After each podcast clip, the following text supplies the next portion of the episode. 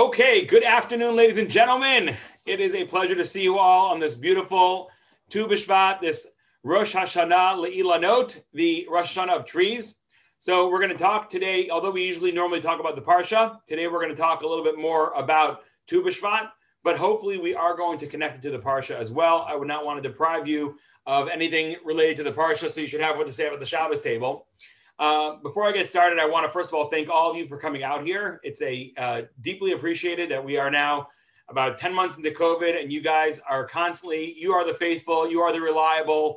You're here every week and I appreciate you for coming out. I also give a special shout out to anybody who has their camera on. You don't have to have your camera on, but if you do, we appreciate it even more because it makes the feel the whole class feel like more of a class. So I want to say thank you to all of you. I also want to thank the amazing staff over at Yeshiva Beth Yehuda and Partners Detroit. They are the ones who enable all this Torah learning by employing me and uh, giving us this opportunity to be together. And God willing, once again, when we will stop this pandemic, we'll have our lunch and learns together and we'll be able to have um, you know, tuna fish, egg salad, and outsized dessert um, portions. And then I also want to thank the amazing staff over at Torah Anytime. It's an app, it's a website, and it's got over a hundred thousand hours of classes. Uh, last year in 2021, over 10 million hours of Torah was listened to, watched, downloaded, etc., etc., which is just incredible, just incredible. So, like, if you think about the numbers, we're talking about that's bigger than any yeshiva in the world. They are incredible, and we appreciate them. This is obviously going to be on Torah anytime. It also can be found at partnersdetroit.org slash learn. All right, partnersdetroit.org slash learn. Okay, let us get down to it. Let's talk about Tu B'Shvat. So, Tu B'Shvat is the the Rosh Hashanah for the trees. So I'm not sure. Here's my question: Do trees dip their own children into honey and take a bite? Dip the apple in the honey, break, make a bracha loud and clear. Right. So we just came back from family vacation. We just came back from family vacation, and in our family we have a rule that when we're on vacation we have certain rules that we live by. So when we're having a really good time, I will call out. I'll say, oh my gosh, this is amazing. What is rule number one? And my kids will all yell out, always thank Hashem. And I'm like, when? They're like, always. I'm like, what? They're like, thank Hashem. So we always like that's, and, and, and we do that throughout the vacation many times a day, usually. When we're having a good time, I want my kids to remember this is an amazing opportunity and we should be appreciative for it. So we're constantly saying, always thank Hashem. Rule number two is always thank your parents. When? Always, of course, always thank your parents. Rule number three is those who complain miss out. What do they miss out on? Almost everything. And the rule number four is no fighting. When? Never. And then somehow, for some reason, there's four rules. But then we go from rule number four to rule number seven. And rule number seven is no eating peoples. That's just a family thing. If you ever see my kids, you say to them, What's rule number seven? They will tell you very proudly that rule number seven is no eating peoples.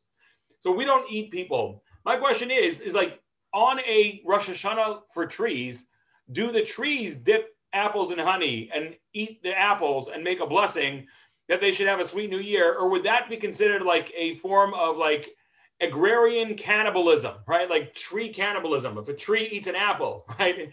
So i don't think that they dip an apple in the honey. Maybe I, what, what do they do? Like uh, what, what exactly are they doing? Are they getting together? Are they making new year new, new year's resolutions? Like this year i'm going to uh, bear more fruit. This year i'm going to slim down, no less bark, more more uh, more substance. Yeah, what what does that even mean that it's a Rosh Hashanah for trees?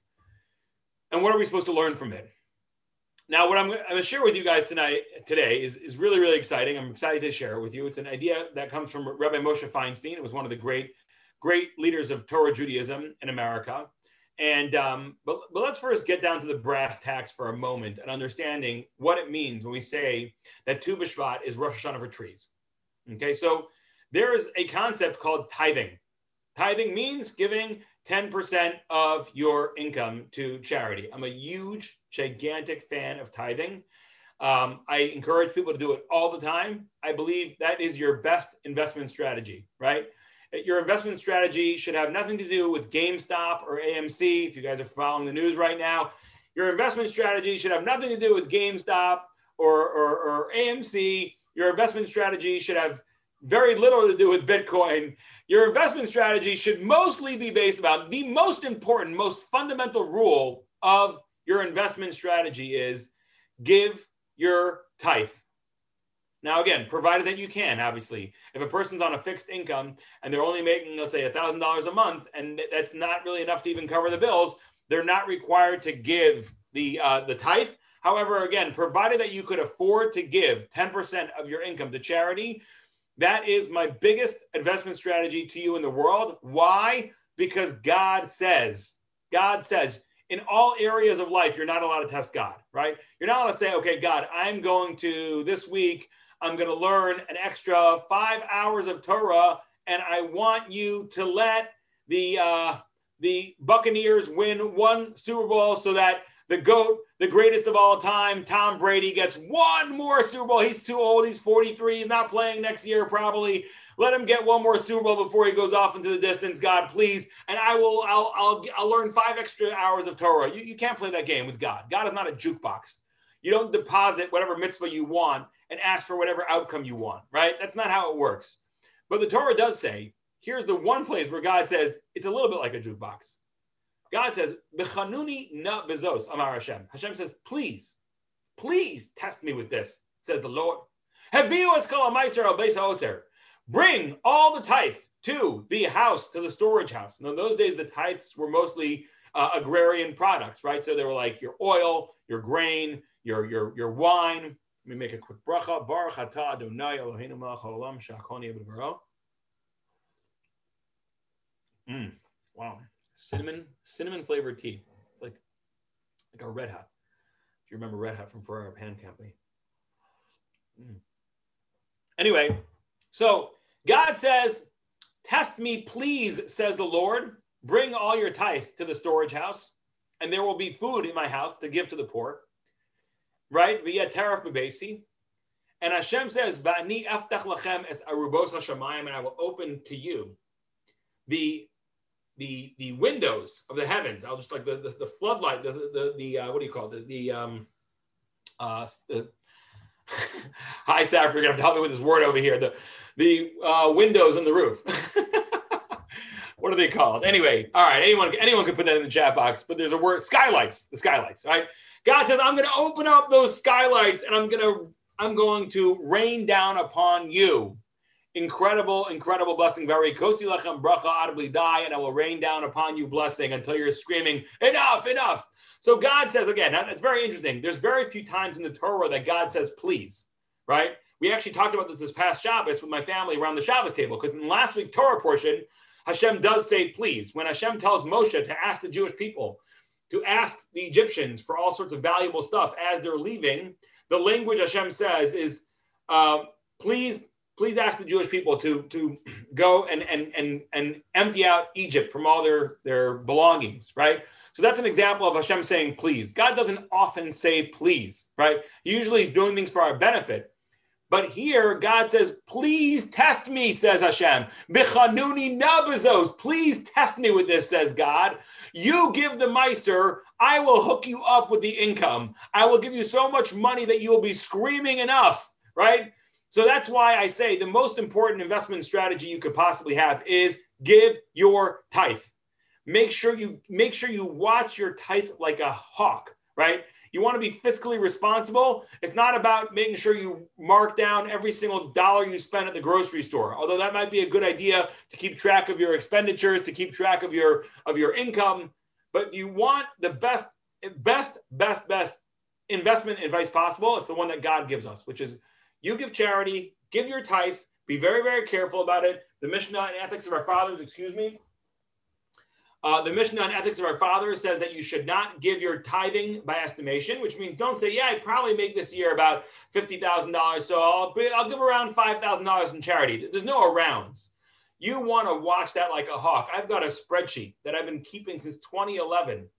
And I literally, I, I, I go through all my, my bank account and I make sure I capture every bit of money that came in and I make sure to capture all the money that I give out and I try to track it as carefully as possible because the Mishnah and Ethics of Our Father says al tarbe la'aser amados do not give your tithe by estimation. You want to be very, very, very careful about this. So God says, if you give your tithe, I'll make you rich. And the Mishnah says you want to make sure that you give your tithe not by estimation, but by actual real dollars. So track it and do it right and you'll see great success. Now, so let's go back to Rosh Hashanah Le'ilanot, the, the Rosh Hashanah for trees.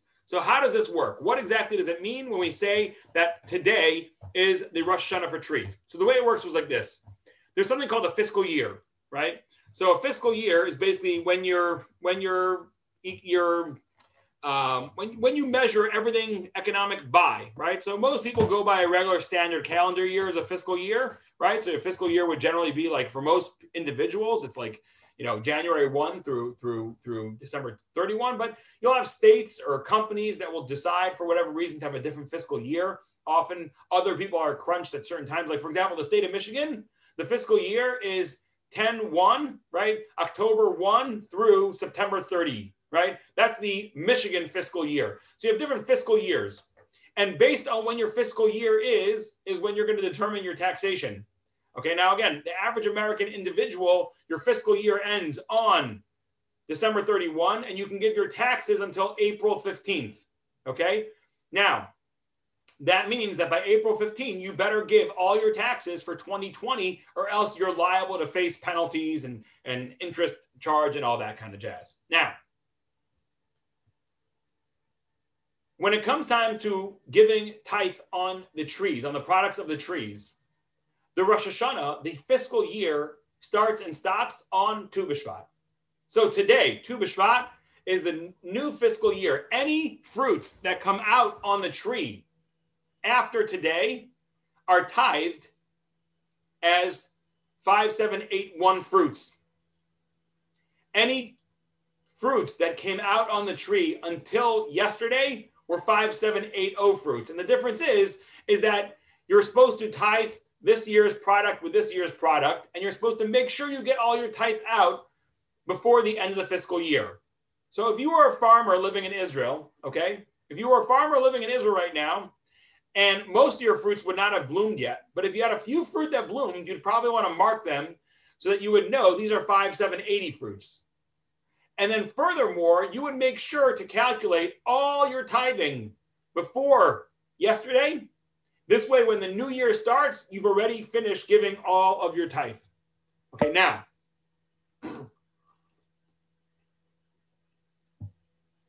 That is the significance of today being the Rosh Hashanah for, for trees. Okay?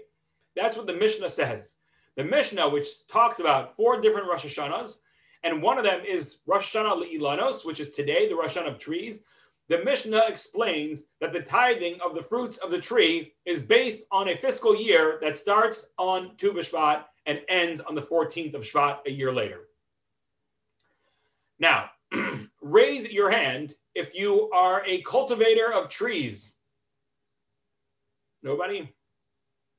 Ah, there we go. Oh, we got a couple cultivators here. Really? Tell me more about this. Feel free to put in the chat box about the trees that you cultivate. I didn't know that, but that's good to know. Okay, we got a few cultivators here. The vast majority of us are not cultivating trees. So what is what is the significance of Rosh Hashanah for trees for us? So what I want to share with you again is an idea posited by Rabbi Moshe Feinstein.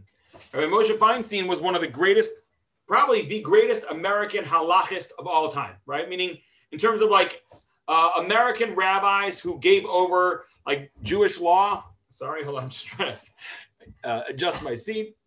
Uh, he was probably the most prominent of all of those.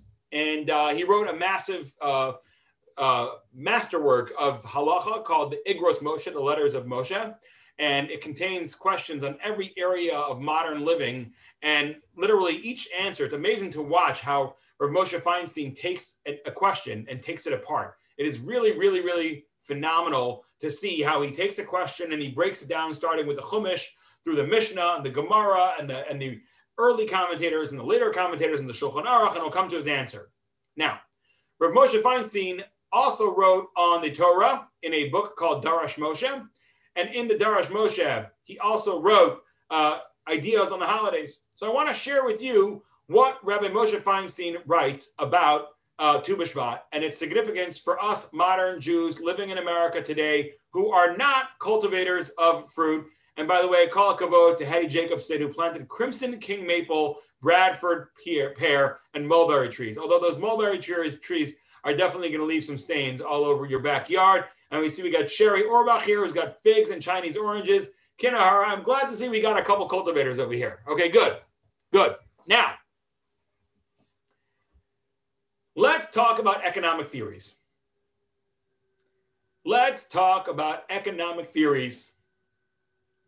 We've got two primary economic poles, right? When I say poles, I mean like North Pole, South Pole, right? We got polarity over here. On one end is socialism, right? Of which communism is a form. On the other end, we've got capitalism, right?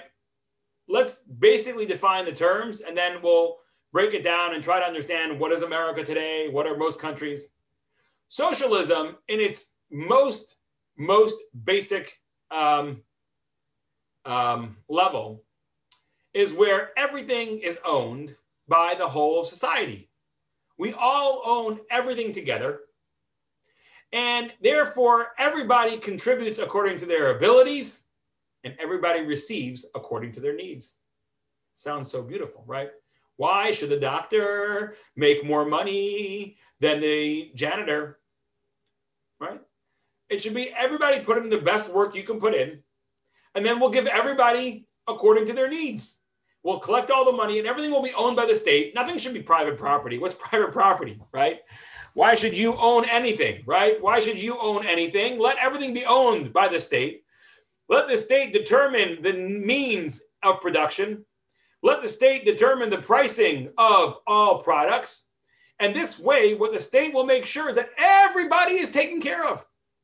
What do we have right now in America? We have such a wealth gap, such a prosperity gap. There are people who are worth hundreds of billions or more than hundreds of billions, although Elon Musk is getting close to hundreds. He's around 180, 190. I don't know what his, his value, his net worth goes up and down so fast because Tesla itself is like a wild roller coaster ride you know, yesterday, two days ago it was like at 900. Today it's at 830. Like, so his his net worth is going up all the time. But but today Elon Musk is the wealthiest man in the world. He's worth about 180 billion dollars.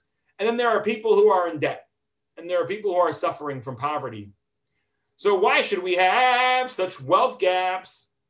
We should take care of everybody. Let the, the government determine the means of production. Let's decide what we need do we need more couches? Do we need more fruits and vegetables? Do we need more factories built? Do we need more clothing and coats produced? And let's make sure that we assign jobs to everybody so that they can maximize their benefit to the great society. And then the government will collect all the stuff that's produced, and the government will give everybody equal shares, and everybody will be taken care of beautifully and equally. Okay? That's socialism. Now, of course, if you read the Communist Manifesto, which if you have the time for it, go for it. If you don't have the time for it, don't worry. um, its success as a system has not been highly well documented. But in the Communist Manifesto, Karl Marx does recognize that it's going to require a little bit of uh, state control, like uh, a little bit of like, you know, force in the beginning, because people are not going to be willing to part with their stuff, right? But eventually, we're going to get to such a beautiful place in society where there'll be no mean, no need for police, no need for an army, because everyone's going to be so kumbaya. Kumbaya will rule the land, right? Kumbaya will rule throughout the land, and everyone we wake up in the morning and say namaste and just just give gladly to their neighbors. And it's going to be just this beautiful, beautiful world. And there won't even be a need for the military and for police anymore because everybody's going to be so awesomely kind and giving and caring. And everyone's going to be treated equally and with equal respect and equal stuff. And the world's going to be beautiful. Okay. That is socialism. And then you have capitalism. Capitalism says, you know who's in charge of you and your money? You. You want to make money? Go work hard. You want to charge more for your products? Charge more for your products. You don't want to. You want to produce uh, corn? Produce corn. You want to build couches? Build couches. What? Do whatever you want. Do whatever you want. And if it sells well, do it more. And if you can raise the prices and people still pay it, charge more. And if you can't, don't. If you charge more for your couches and suddenly people stop buying, you're going to lower your prices on your couches. Let the market figure it all out, right? We want people to be incentivized to work hard and to make money. And therefore, we're going to give everybody the ability and the autonomy to do whatever they want. Amazing. Now, let's talk about the pros and cons of each one of these systems. Now, of course, you can go to uh, you can go to colleges where they're going to tell you. Um, you can go to colleges, which I'm sure they'll give you all their opinions. And being that you have a lot of um, socialism is, is very in vogue right now, you might get a little bit more uh, socialist happy professors in college. But let's talk about the pros and the cons for real. Let's talk about the pros and cons of each system. So let's first talk about the pros of socialism and then the cons of socialism. The pros of socialism is it's so beautiful. Everybody gets taken care of. Everybody gets taken care of equally. Everybody gets dignity. Everybody gets care. Everybody gets top notch health care and for free. And everybody gets a cell phone and for free. And everybody gets housing and for free. The state will take care of everybody. They're going to give you everything. They're going to give you food and health care and beautiful houses and vacation dachas and whatever you need. All you need to do is just work hard and contribute to the system. Isn't that beautiful? And everybody gets treated equally. And there's no poor people at all because the state makes sure that everybody is taken care of. Isn't that amazing? That's the beautiful part of socialism. The challenge of socialism is remember we said that little detail that Karl Marx talked about like in order to get there people are not going to be willing to give up their guns uh, sorry their, their, their stuff and you're going to have to start with a little bit of force you're going to have to bring the army in. And then the army is going to seize the power from the wealthy, from the bourgeoisie. The army is going to come in and seize the power. And then they're going to give it to everybody equally. And then all will be happy. The problem is sometimes when people grab power from others, Believe it or not, they don't give it back to the masses. I know it sounds weird because it makes sense that if you and your army come and take everything away from everybody, that you would then give it back to everybody equally. But sometimes, believe it or not, people are selfish and they've got now all this stuff because they seized it from everybody else. And maybe they don't end up giving it to everybody equally. As a matter of fact, from a historical perspective, every single time in the history of mankind that socialism has been attempted, it has failed. Because as soon as the people grab the stuff from everybody else, they end up giving it to their friends and not to the people. And then you end up having a very, very, very powerful party, the Communist Party, and the rest of the people suffer tremendously. And on top of that, a very other important idea that I want to share. Give me one second. One other very important idea is that if I am going to make the same amount no matter what I do, it sort of takes away my um, incentive to work really hard, right? If I'm going to make the same amount of money anyway, no matter what I do, then maybe I don't need to work so hard, right? Why do I got to put so much effort in if I'm going to get the same amount, whether I'm a doctor? Why go to medical school for eight, for four years, and then residency and fellowship and barely get any sleep and all that, you know, stress if I could make the same amount of money being a janitor? So the reality is that people are not incentivized to work hard. And sure enough, like I said, you can look at any socialist country in the history of mankind. So we have Russia, of course, we have uh, Venezuela, we've got we've got Cuba, and all these countries are countries where people suffer mass deprivation because when the government comes and takes stuff away from you, they don't always necessarily give it back as they promised originally. And furthermore, people just don't have the incentive to go to work and to work hard and to make money because at the end of the day, whatever they work hard is going to be taken away from them anyway. Okay. That is the problem. And by the way, the kibbutzes was the very best system of communism ever in the history of mankind because it was voluntary, right? You didn't have to join a kibbutz.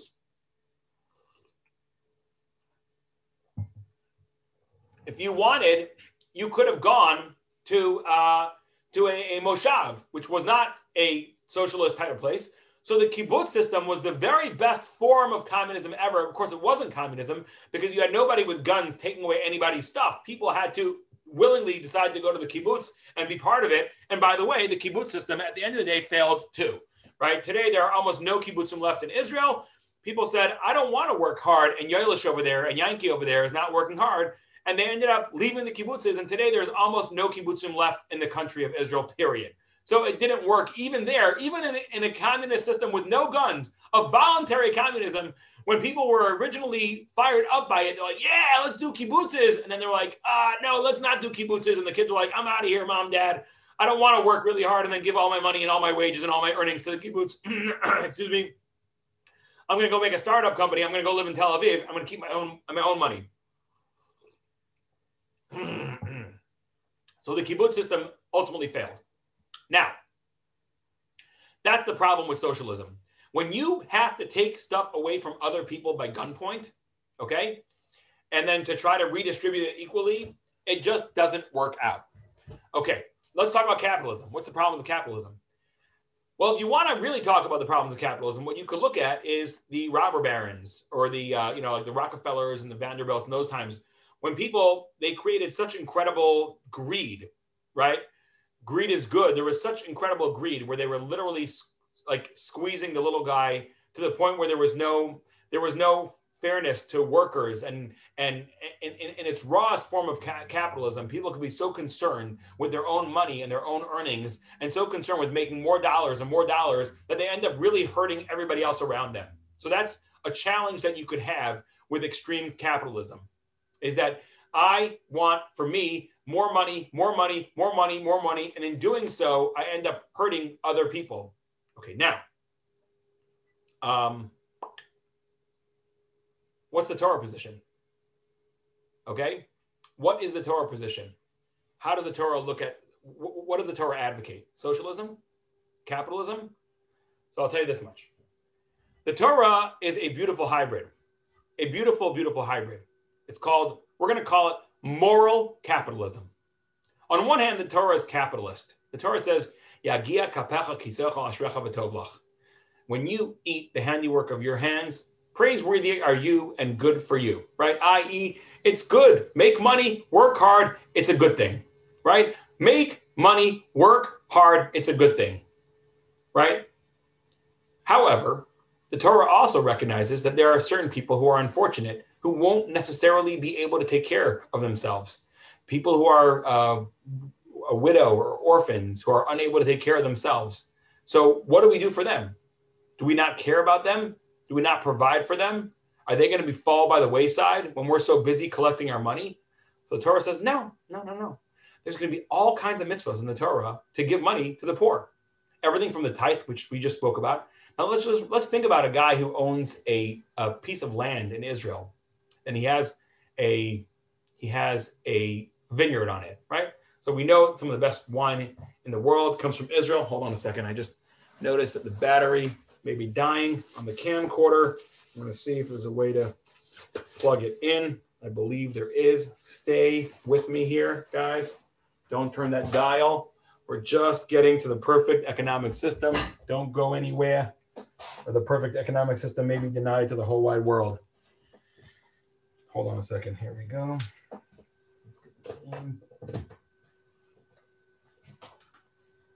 Uh,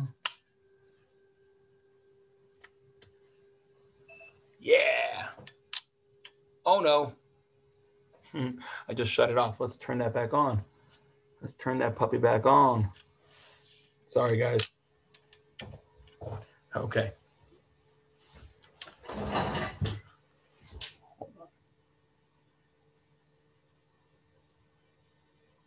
Sorry, guys. Okay.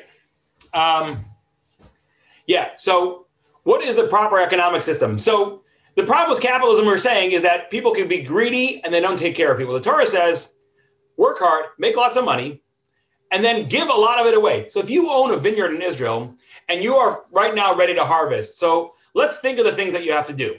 Number one, you have a mitzvah called parat and olalos, which basically means that you've got to leave behind any non-fully formed um, grape uh, clusters that you find. So you're going through your vine, your vineyard, and you're harvesting. So any clusters that are not fully formed, you got to leave behind for the poor.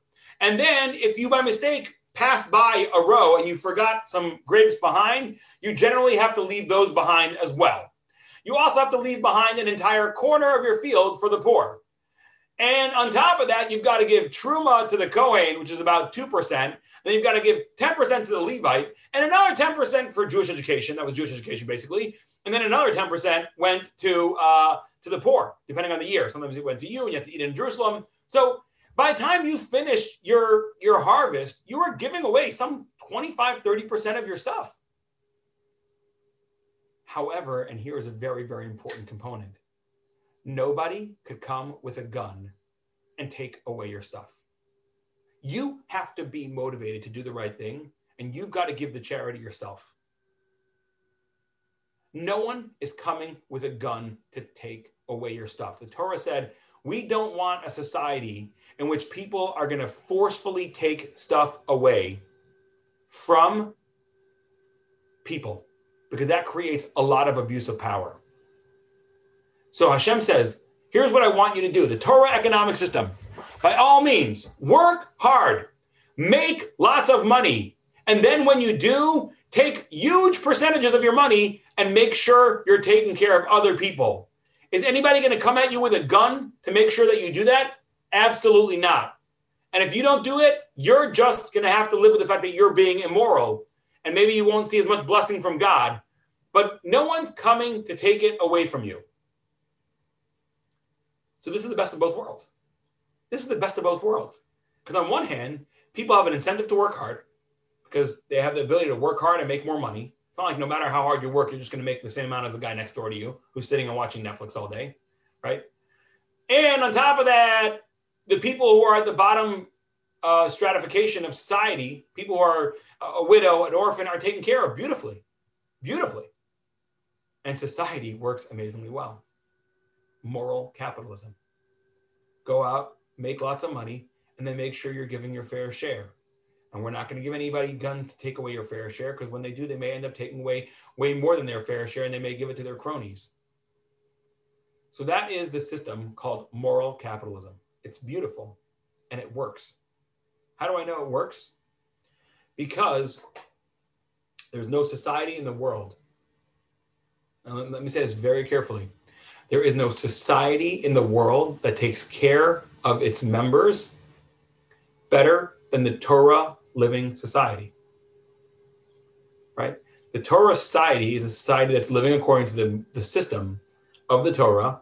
And there is no, I mean, I could say it, I could say it a hundred times. There is no society in the world that takes better care of its people than a Torah-based society. First of all, a Torah society, besides having the fact that we have Hatzalah, for example, right? Volunteer emergency emergency medical services, right? Anywhere where the, the regular local medical services are not adequate. We just build our own medical services. The fact that we have chaverim, if your if your if your car breaks down or you need it, you locked your keys in your car. Who do you call? You call chaverim, and they'll come out and they'll fix your flat or they'll get you into your car. We have it in Detroit.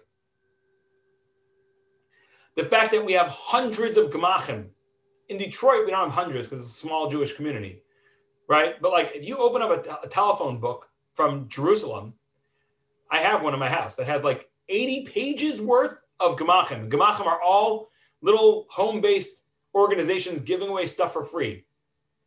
Someone in your family got hurt and they need crutches, go to the gemach with medical devices. They'll give you crutches. Or if somebody needs a wheelchair, they'll give you wheelchairs. You need tables for a simcha, don't rent them, just borrow them. You need chairs, you don't need to rent them from a rental supply company, borrow them from the gemach. You need flower pieces, you know, centerpieces for your wedding, beautiful, beautiful centerpieces. There's a gemach for that. You need wedding gowns? Don't spend $900, $2,000. Go to the gemach. As long as you pay for alterations and cleaning, you got it for free. You need gowns for the siblings of the kala and the chassan the, because there's eight siblings, whatever, on both sides. There's so many. You got to get the right colors. They're all got to be the same. Don't make custom and don't buy expensive. Go to the gemach. They'll give it to you. We have so many soup kitchens and organizations like Yad Ezra and in Israel, Yad Eliezer. And there's literally in Israel, there's hundreds of organizations giving out food packages to those who are in need. If you have a baby in the Torah community, for a month you get food dropped off at your door every night for dinner. This is a society. Who's forcing anybody to do this? Did anybody come with a gun to my head and say, Lady, someone on your block just had a baby. You you're going to bring them dinner on Wednesday or else, or else I'm coming back. I know where you live. If you don't make dinner for the Cohens on Wednesday night, I'm going to slash your tires and break all your windows. No, Nobody's doing that. We're just because the Torah said we should take care of each other. So we take care of each other. We provide for our medical needs, for our physical needs, for our emotional needs. That is moral capitalism. And we give charity in unprecedented numbers, with the exception of the Mormon community, where if you don't give 10%, you're kicked out of the church. There is no higher society in terms of percentage of, of, of income giving than Torah Jews. Why? Is anybody putting a gun to our head? No, because God said so. So we have a Torah system called moral capitalism. Now, by the way, in America, we have a hybrid for sure. For sure, we have a hybrid system. And actually, it leads to so much insanity. Like, it actually, I really believe America, by trying to, to blend, and America for sure does not have a, a it's, it's not a pure socialist or a pure capitalist, right? America has all sorts of rules, financial regulations, right? Um, that will not allow you to do many, many things. Um, um, on, on the same token, uh, they also don't give you everything. So, like eh, America, I mean, look at look at drug look at drug drug prices. I don't know if you guys saw what happened right now, but like there was uh, there was an executive order from the previous president that basically kept insulin prices down, um, and we were paying something similar to what Canadians were paying, which was like somewhere between forty and eighty dollars um, for insulin. And now there was an executive order that just came out, and they just they stopped that, and now insulin prices have shot up to like the 800 range. It, it's out of control. I mean, but it's all because of rules and regulations about what. Meaning, insulin is not that expensive to actually produce and to put out, but we have so much complications and regulations and like let's take whatever I, I, we can go through a lot of i can go through a lot of examples of how america is definitely not a, a pure capitalist society we have so many rules and regulations um, and it's also not a pure socialist society right they're not taking away all your stuff um, you know, certain states are obviously taking away at certain points. I mean, if you live in California, your effective tax rate, if you're a high earning person, is more than 50%, which is why rich people are leaving California and New York in droves and moving to Florida and Texas. But um, we are not a pure either. But we don't have moral capitalism in America at all. As a matter of fact, America lately has been moving more towards government will take care of people. And because of that, charity has been going down in America, right? We've been giving less charity as American people. We're giving less charity. The more the government says, let me take care of everybody, then people say, okay, I don't need to take care of. Think about all the hospitals, right? All the hospitals you think of, almost all of them have some sort of religious name, St. Joe, St. Francis, you know, whatever it is, because it was all charitable, charitable organizations that were setting up the hospitals to take care of people who are sick. But now we see the government says, we'll take care of everything. We'll just take care of everything. Just put it all on our bill. Don't worry, we can print more money, right? Why not? Just print. Here we go right? So uh, I can I can go on for a long I can go on for a long time about the American system, but let's just put it this way: it's not pure capitalism and it's not pure socialism, but sometimes we get the worst of both. anyway. So the Torah system is moral capitalism and it works incredibly well, as we can still see even today. Even today, when we are living in America, we're living in Israel, we're living in countries that have, you know, robust taxation, we still give so much of our income to charity. We still have so many organizations in every city that there's a large Jewish population. We're giving so much of our money away to make sure that we're taking care of our brethren in need. It's an incredibly beautiful thing about the Jewish people. Now, the rule of moral capitalism is nobody is coming to take your stuff with a gun. So how do we make sure that we actually give our, our responsibilities? No, we don't. But morally, you know that until you've given your charity, it's not really your money yet. I was in Shanghai one time. Uh, I was there for a, a Sefer Torah dedication. And while I was there, uh, there's a lot of there was a lot of capitalist Jews in Shanghai. Right? A lot of people there to make money. A lot, a lot of people from all stripes and all backgrounds. Chabad, uh, Shabbos in Chabad in Shanghai. There's there's two in Shanghai. There's one in Pudong and one in Puxi. Pudong is like Manhattan, and Puxi is like the rest of New York, sort of. Um, so I was in Chabad of Pudong for Shabbos there, and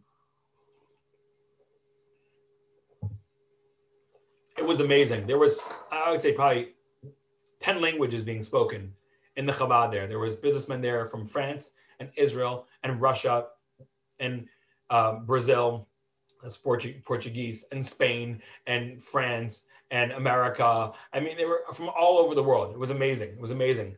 From you know, so um, I'm, I'm I was like, you know, I'm just like a rabbi. These guys are all there, got factories going on, and they're talking big business deals all the time. So during the mealtime, I was just like kind of sitting quietly. Believe it or not, I can do that. It's like a weird skill of mine. Believe it or not, it exists that I can be quiet.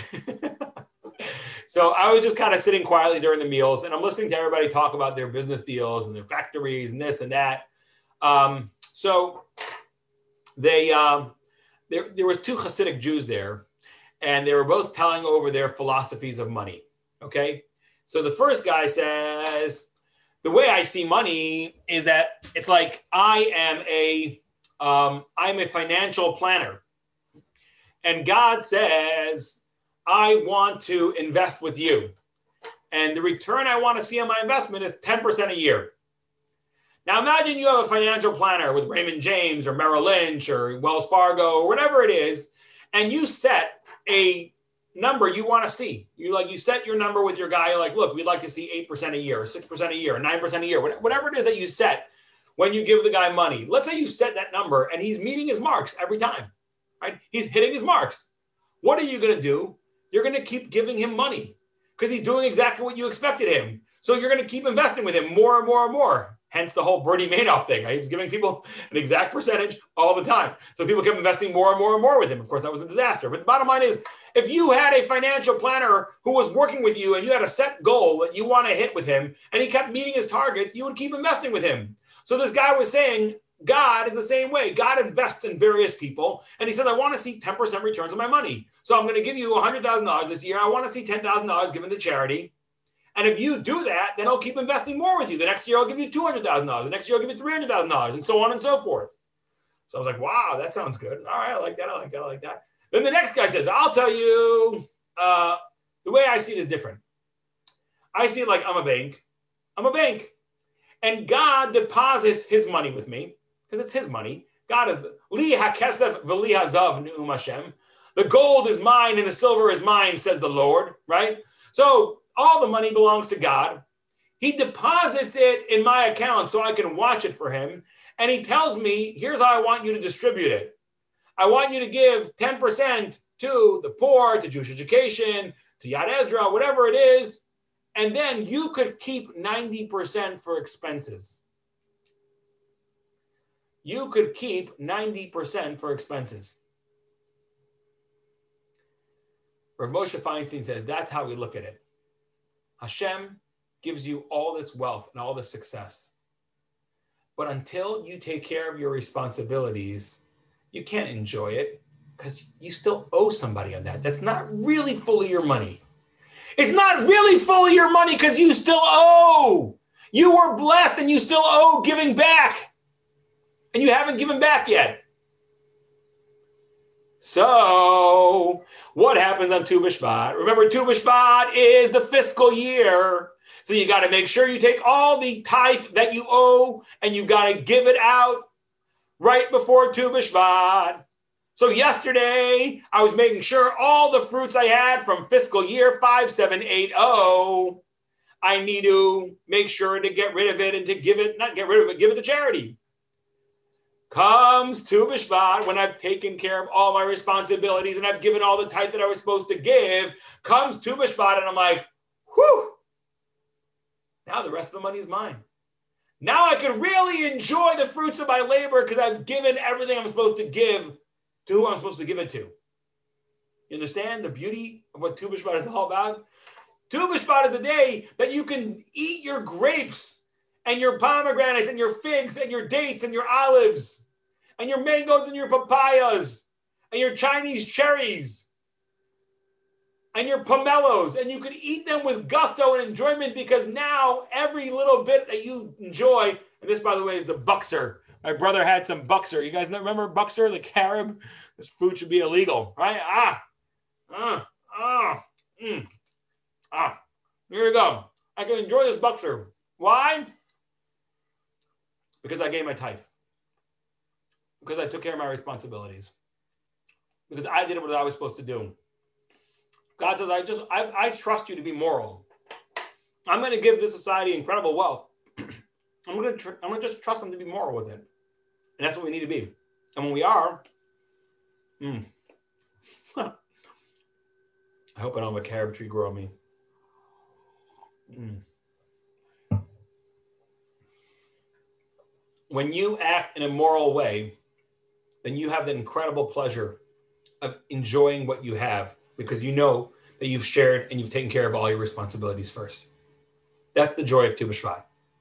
The joy of Tu B'Shvat is the person who is able to enjoy the fruits of his labor because he's given of all of his blessings appropriately to everybody else first.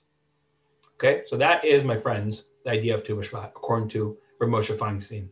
It's the day that we can enjoy our wealth. Now, by, by the way, how do I relate that to today?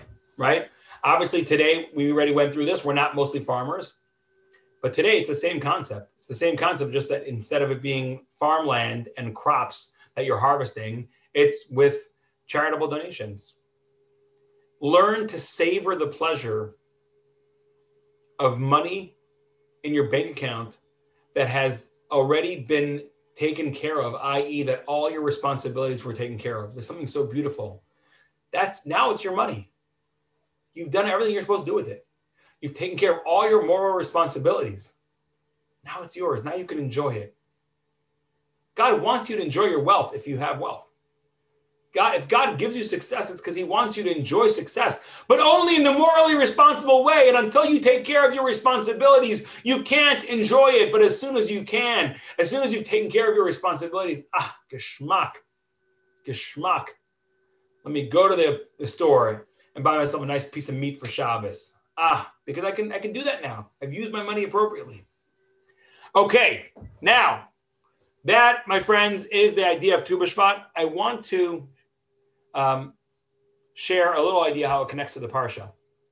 In terms of how does the Torah look at this whole financial thing? We've gone through that before. We said the Torah obviously believes in what we call moral capitalism. Interestingly, there's a verse in scripture that says, Ki lo yechdal evyon mikarav haaretz, which means poverty will not end. Poverty will not end in the land, which is not according to the communist ideals. According to the communist ideals, we're going to get to this place where no one's poor. The Torah says, no, that's, that's not reality. There's actually a purpose for poor people in the world, right? There's a purpose for them, and there's a purpose for other people. The purpose for poor people is that's maybe a suffering or a challenge that God is throwing them their, their way because of something they've done. Maybe in my lifetime, I was insensitive to other people and I made them feel um, bankrupt and unloved and uncared for, and I made fun of them or whatever it is. And now God says, okay, now you're going to feel what it feels like to be like un- uncared for, not important, not successful. Or maybe I have done nothing wrong ever, and God says, your struggles through poverty are going to make you greater. And if you look at most great people in history, they had to have some incredibly deep struggle to get to where they are. Um, so maybe God is just putting me through poverty so that I should struggle and struggle and struggle through it, and through that become much better on the other side. Maybe on the other side, I'll become wealthy and I'll be so much more sensitive to people who are poor because I know what it's like to struggle. Or maybe I'll never become wealthy financially, but being that I've struggled so much and I've had so much pain, I've had so much empathy towards others, and I'll become an amazing, empathetic human being that I would not have been if I was just rich. You know, I I, I met somebody.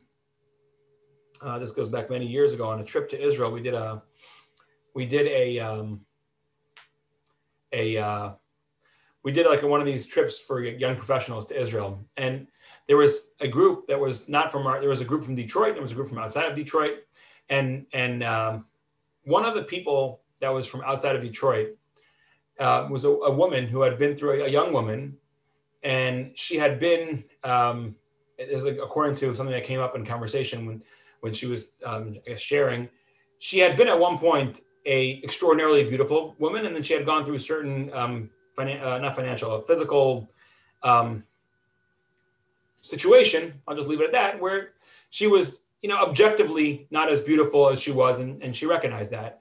And someone asked her, like, was there any difference in you as like the beautiful you and you as the average you, so to speak, or whatever it is? And she said, of course. She said, I'm so much nicer now. She said, I'm so much nicer now when I was like so beautiful, I used to walk around, you know, like I wouldn't give people the time of day. I thought of myself so highly and everyone would treat me so well. And like I treated people poorly. And she said, now that I'm just average and I don't get all that attention, like I, I actually, I'm just nicer to people. It was amazing to hear that from somebody's mouth, like to hear someone themselves saying, like, this is my lived experience. I used to be extraordinarily beautiful. Now I'm not. I know that I'm not. And I know that I went through a physical challenge and whatever it was. And and I just recognize that of all the struggles, the one good thing that came out of it is I'm just much nicer of a person right now. So, for whatever reason, God sees fit that there should be poor people in the world. Now, the reason why the poor people have to go through the poor, the, the nisayon of Oni, the challenge of poverty, we don't know. We don't know why any specific individual has to go through that challenge. But then there's also an importance in there being poor people in the world so that other people can be givers.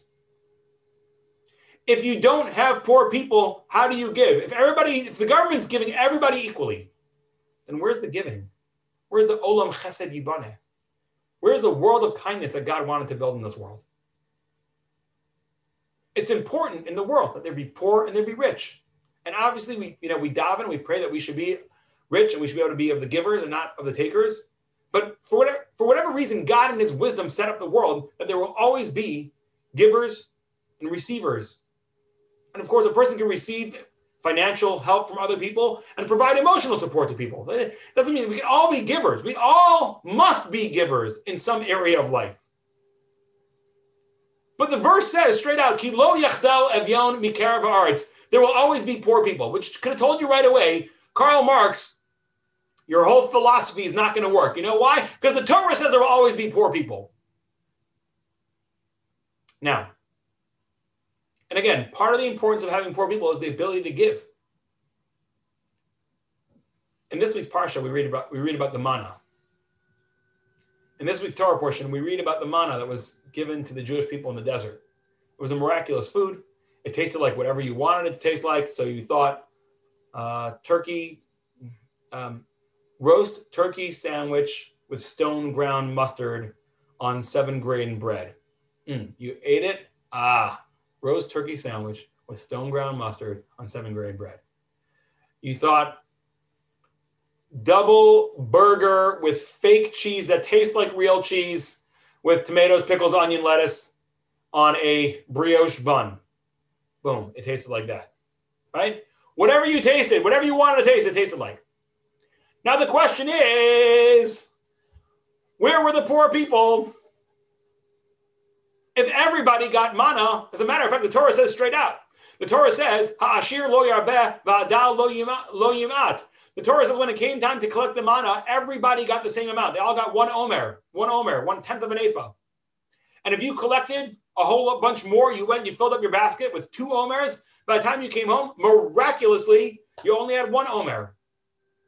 And if by mistake you didn't get the full Omer, when you got to your house, miraculously you had the Omer. So everybody had the same thing. How did anybody give to anybody else during that time? Where was the world of giving? Where's the Olam Chesed Yibane during the time of the manna? It seems like only God was giving and humanity was cut off from its ability to give to each other. And the answer is, my friends, that the rich guy can tell the poor guy what to think.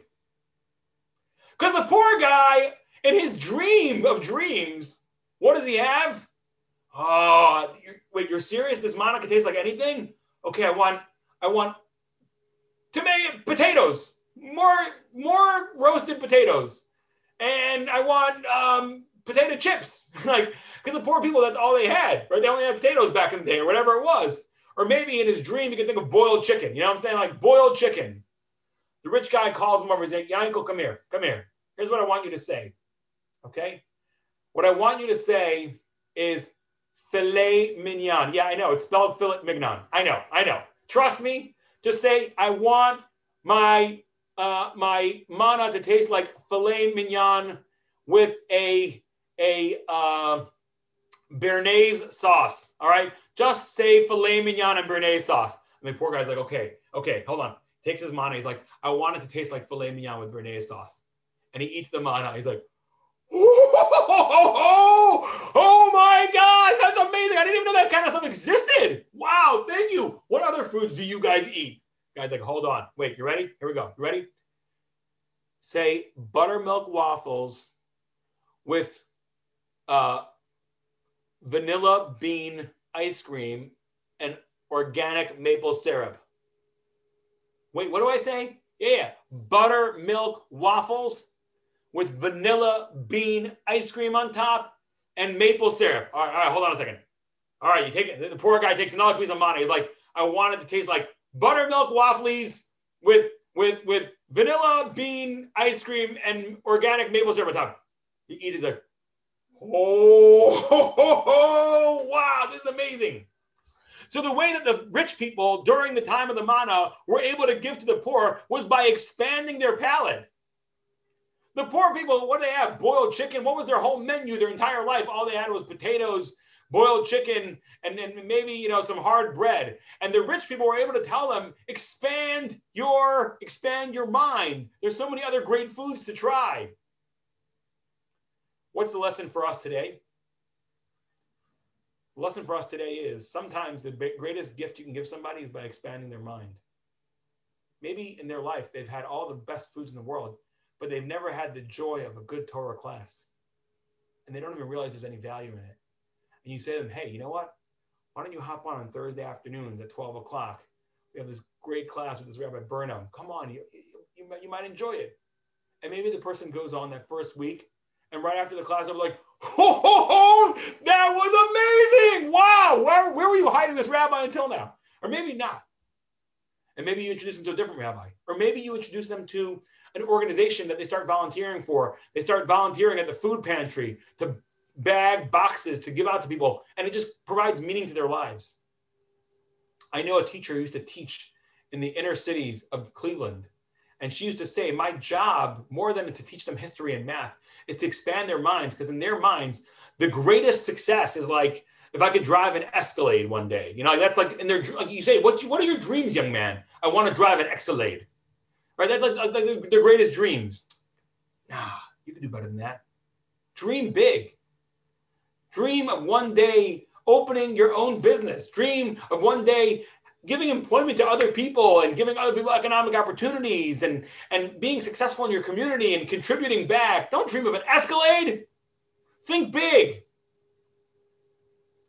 So, on this Tu B'Shvat, when we are so deeply appreciative to God for all the good that He has given to us, when we made our commitment that we will make that best investment plan, which is to give the tithe, but also the whole idea is that when we give our tithe, we can enjoy our, our stuff so much better because we've actually done the moral responsibilities in this moral capitalism system. And when we do that and we do it correctly, then we enjoy the fruits of our labor so much more. And then hopefully we share with other people and we expand other people's horizons and give them the ability to give and to, to live life to its fullest and that is how we can live our best lives. Thank you so much for coming. Thank you so much for listening. Have a wonderful